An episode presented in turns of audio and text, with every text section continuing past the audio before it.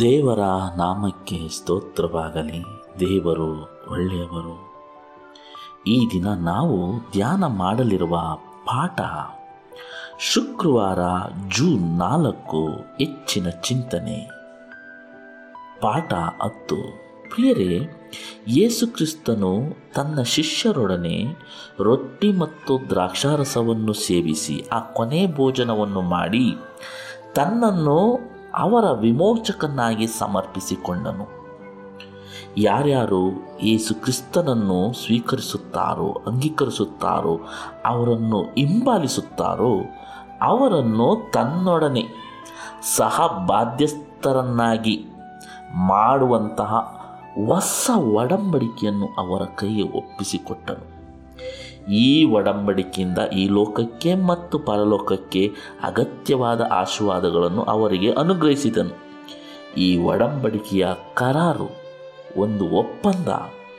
ಹೇಗಿತ್ತೆಂದರೆ ಯೇಸು ಕ್ರಿಸ್ತನ ರಕ್ತದಿಂದ ಸ್ಥಿರಪಡಬೇಕಾಗಿತ್ತು.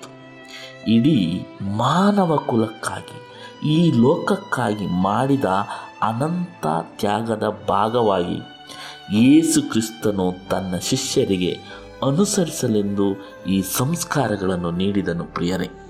ಈ ಸಮಾಧಾನದ ಪ್ರಭು, ಈ ಸಮಾಧಾನದ ಒಡಂಬಡಿಕೆಯ ಬಹಳ ಮುಖ್ಯವಾದ ಗುಣಲಕ್ಷಣ ಯಾವುದೆಂದರೆ ತನ್ನ ಪಾಪಗಳಿಗಾಗಿ ಪಶ್ಚಾತ್ತಾಪಪಟ್ಟು ಅವುಗಳಿಂದ ತಿರುಗಿಕೊಂಡು ಪಾಪಿಗೆ ತೋರುವ ಅಪಾರವಾದ ಕ್ಷಮಿಸುವ ಕರುಣೆಯೇ ಆಗಿದೆ. ಪವಿತ್ರಾತ್ಮನು ಸುವಾರ್ತೆಯನ್ನು ದೇವರ ಕರುಣೆಯ ಮೂಲಕವಾಗಿ ದೊರಕುವ ರಕ್ಷಣೆ ಎಂಬುದಾಗಿ ವಿವರಿಸುತ್ತಾನೆ.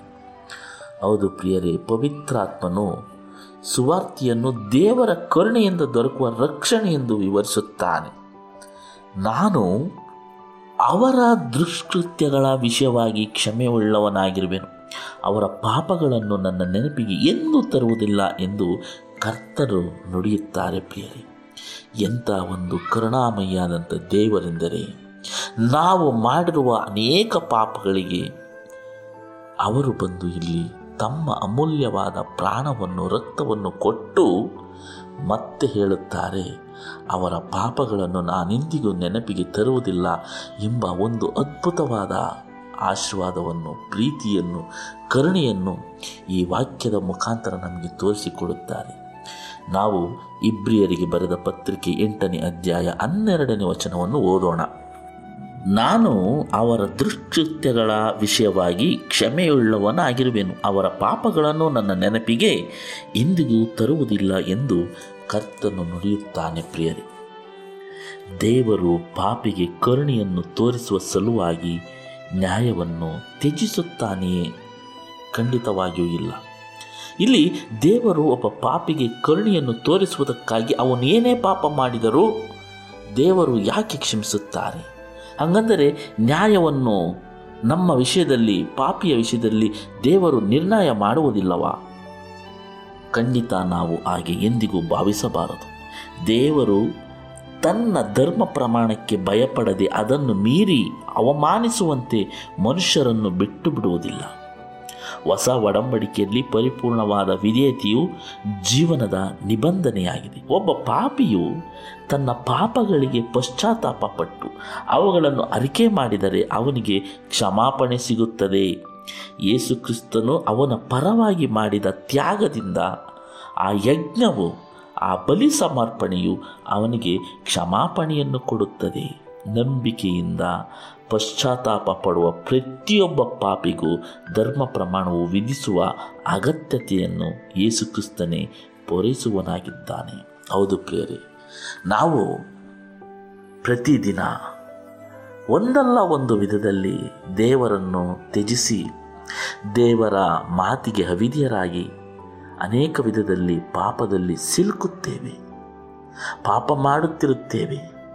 ಆದರೆ ಆ ಪಾಪಗಳನ್ನು ಒಪ್ಪಿಕೊಂಡು ಪಶ್ಚಾತ್ತಾಪಪಟ್ಟು ದೇವರೇ, ನನ್ನನ್ನು ಕರುಣಿಸು, ನನ್ನನ್ನು ಬದಲಾಯಿಸು, ನನ್ನನ್ನು ಈ ಸಂಕಟದಿಂದ ಬಿಡುಗಡೆ ಮಾಡು ಎಂದು ಬೇಡಿಕೊಂಡಾಗ ಆ ಧರ್ಮ ಪ್ರಮಾಣ ನಮ್ಮನ್ನು ಬಿಡುಗಡೆ ಮಾಡುವುದು.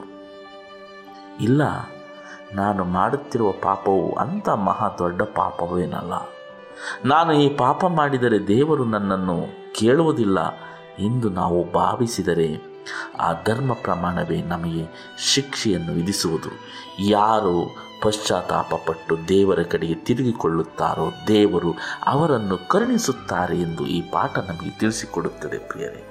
ಹೌದು, ನಾವು ಮಾಡಿರುವ ಒಂದೊಂದು ಪಾಪಗಳಿಗೆ ಹೋಗಿ ಪಶ್ಚಾತ್ತಾಪ ಪಡೋಣ, ಮನಮರುಗೋಣ, ದೇವರನ್ನು ದೇವರ ಹತ್ತಿರ ಹೋಗಿ ಅಂಗಲಾಚಿ ಬೇಡಿಕೊಳ್ಳೋಣ ದೇವರೇ, ಈ ಬಲಹೀನತೆಯಿಂದ ನನ್ನನ್ನು ಬಿಡುಗಡೆಗೊಳಿಸಿ.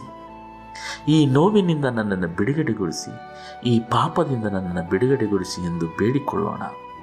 ಆಗ ಆ ಪಶ್ಚಾತ್ತಾಪದ ಮನೋಭಾವ ಬಂದಾಗ ಆ ದೇವರು ಸುರಿಸಿದಂಥ ಅಮೂಲ್ಯವಾದ ರಕ್ತ ಈ ಲೋಕಕ್ಕೆ ಬಂದು ಸುರಿಸಿದಂಥ ಮಹಾಪವಿತ್ರವಾದ ರಕ್ತಕ್ಕೆ ಒಂದು ಬೆಲೆ ಬರುವುದು.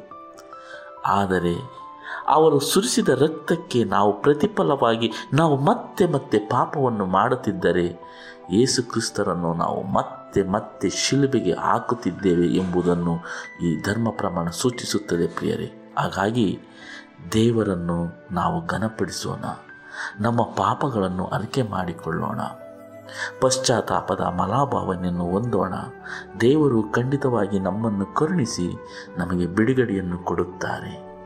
ದೇವರು ಈ ವಾಕ್ಯವನ್ನು ದಯಪಾಲಿಸಿದ್ದಕ್ಕಾಗಿ ಕೋಟ್ಯಾನುಕೋಟಿ ಸ್ತೋತ್ರವಾಗಲಿ. ಮತ್ತೆ ಮುಂದಿನ ಪಾಠದಲ್ಲಿ ಭೇಟಿಯಾಗೋಣ. ವಂದನೆಗಳೊಂದಿಗೆ. ಆಮೇನ್.